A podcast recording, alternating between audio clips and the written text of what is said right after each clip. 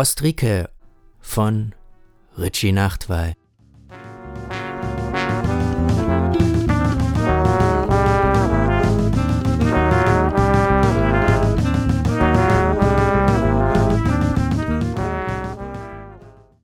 Die Küche sieht aus wie ein Schweinestall.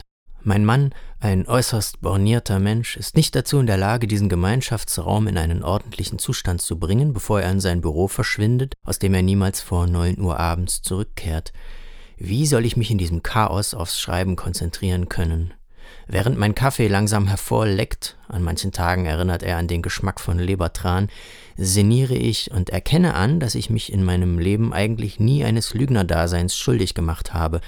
Selbst vor meinem Mann bleibe ich immer bei den Tatsachen und Wahrheiten.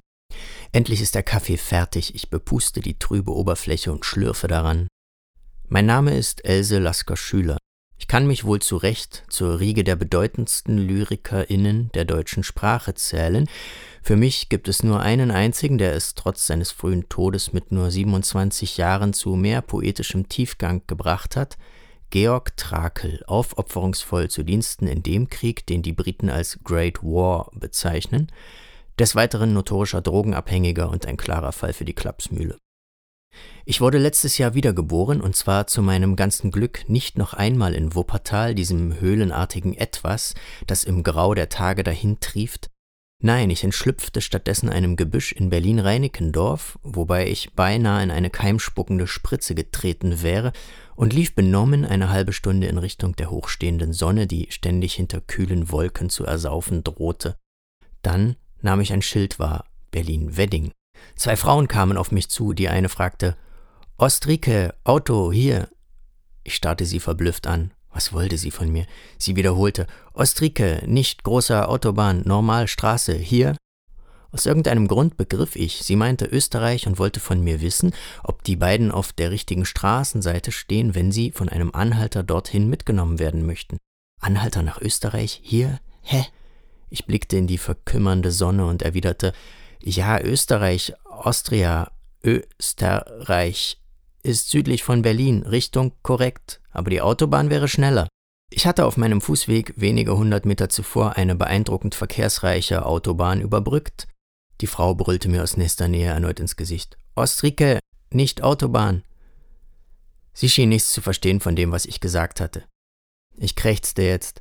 Ja, dabei nickte ich heftig, um meiner Antwort mehr Verständlichkeit zu verleihen, und setzte schließlich meinen Weg fort. Zum Glück hatte ich begriffen, dass ich in Berlin war. Die Begebenheit überließ mich einem breiten Grinsen und knallte mir mit aller Unmittelbarkeit die Tatsache meiner Wiedergeburt entgegen. Ich verstand, auch wenn ich eigentlich nichts verstand. Warum war ich hier? Warum als erwachsene Frau von einem Gebüsch zur Welt gebracht?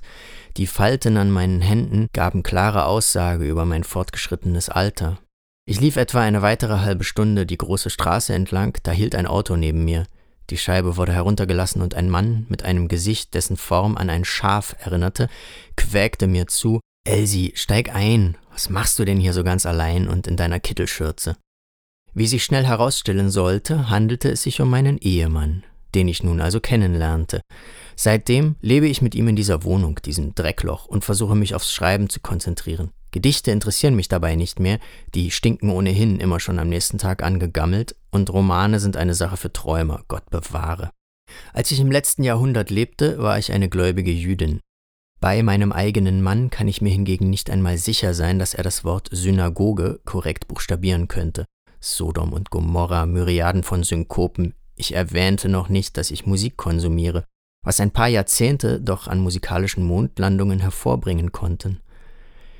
Ich erinnere mich an mein damaliges Leben als junge Frau. Ein jüdisches Stadtleben in Freizügigkeit, eine Blumenwiese der süßlich ungezwungenen Möglichkeiten. Meinen Hang zu lyrischen Bilderfluten will ich auch jetzt nicht ablegen, gestehe ich. Obwohl es mir manchmal als das kleinere Übel erscheint, meine Nase für zehn Sekunden in unseren vom Weichkäse transpirierenden Kühlschrank zu halten, als ein Gedicht vom Vortag zu lesen.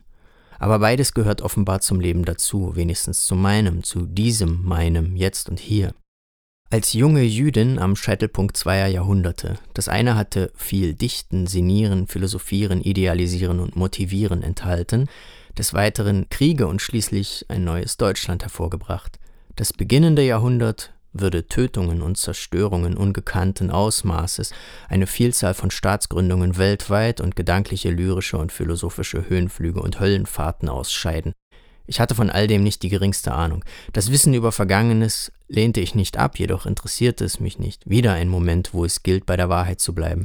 Ich dichtete und ersponn, und ich war eine zufriedene Religiöse. Jeder durfte alles, und obwohl junge Männer in gewisser Weise mehr zählten als junge Frauen, fühlte ich mich frei und voller Ambitionen. Das war meine Welt. Was daraus geworden ist, damals wie heute, weiß ich nicht. Ich dresche mit meiner flachen Hand auf eine Fliege ein. Dieses unsäglich klebrige Küchenchaos zieht wahrhaftig die niedrigsten Kreaturen an. Ich verfehle das dummdreist summende Tier, möge es nach seinem Tod bis in alle Ewigkeiten in den Feuern des mit Höllenflüchen gefluteten Hades dahinschmoren. Zurück zum feinen Leben. Alles war erlaubt in jenen Jahren, in jenen Kreisen.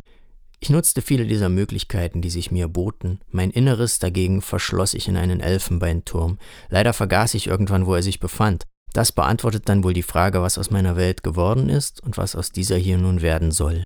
Die Jahre damals in Jerusalem, irgendwo tobte ein wilder Krieg und ich saß einsam in der heiligsten aller Städte. Auf meinen Tod kann ich zurückblicken, empfinde das aber nicht gerade als ein Geschenk. Ich sehe mich in einer Phase des völligen Alleinseins und der Verwahrlosung sterben. Erst sieche ich, dann vergehe ich, wie eine madige Geburtstagstorte, die zu einem Haufen aus Staub und Klebmasse verdorrt. Der Kaffee ist nun trinkbar. Vor einigen Wochen habe ich im Radio einen Bericht über den Konsum von Ketamin in chinesischen Nachtclubs gehört. Vielleicht wäre das Land eine Reise wert, ohne meinen Mann, diesen an Ödnis leidenden Schafkopf. Allein müsste ich fahren und dann bestenfalls dort bleiben. Mit meiner Reputation wird es mir leicht fallen, an irgendeiner Universität eine Stelle zu bekommen, deutsche Literatur oder so, auf Deutsch, versteht sich, und dann würde mich eine nie endende Welt aus Ketamin, Karaoke und Kurt Tucholsky umgeben. Beflügelt von solchen Aussichten ziehe ich meine Jacke und die ausgetretenen Turnschuhe an und laufe los. Mein Ziel ist eine Buchhandlung, von der ich hoffe, dass ein Reiseführer für China im Regal steht. Vielleicht schon ein wenig eingestaubt, aber trotzdem hochaktuell muss er sein. Ich laufe einige Minuten, schlurfe die schwammigen Sohlen über den gepflasterten Bürgersteig, dann drehe ich mich um. Meinen Plan habe ich geändert. Ich werde einfach nur ein Gedicht über China schreiben. Ich kann nicht ewig mein poetisches Talent abweisen. Erste Verse kommen mir hoch und ich bin kurz davor, sie auf den Gehweg zu speien. Mit diesem Vorgehen funktionierte es schon damals immer. Wüstenbebrocktes Lichtermeer, weh und voller Leidverstrickung. Am Zipfel des Schnupftuches klebt das weiße Staubkorn und singt Karaoke in sternenklare Nächte. Da bin ich an etwas dran. Ich werde es ausarbeiten müssen, aber die erste Idee begeistert mich. Auf einmal trete ich auf weich quetschenden Grund. Mein rechter Schuh sackt langsam ein. Ich blicke nach unten. Es handelt sich um grünlich-braunen Dung von beträchtlicher Masse und Ausdehnung. Kein Hund hat das hinterlassen. Ein Mensch muss sich hier vor kurzem entleert haben, vermutlich nachdem er von einer Art Alkohol- oder Fressgelage heimwaberte. Gott, dieser Gestank. Ich ziehe den Schuh aus und schleudere ihn in die Büsche, die auf dem Inselstreifen zwischen den beiden Fahrbahnen wuchern. Mit nur einem Schuh gehe ich nach Hause.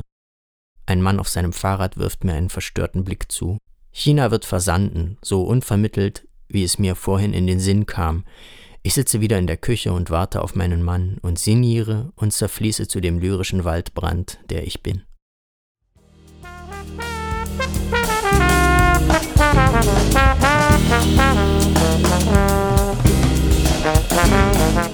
Sie hörten Ostrike, geschrieben, gelesen und produziert von Richie Nachtwey.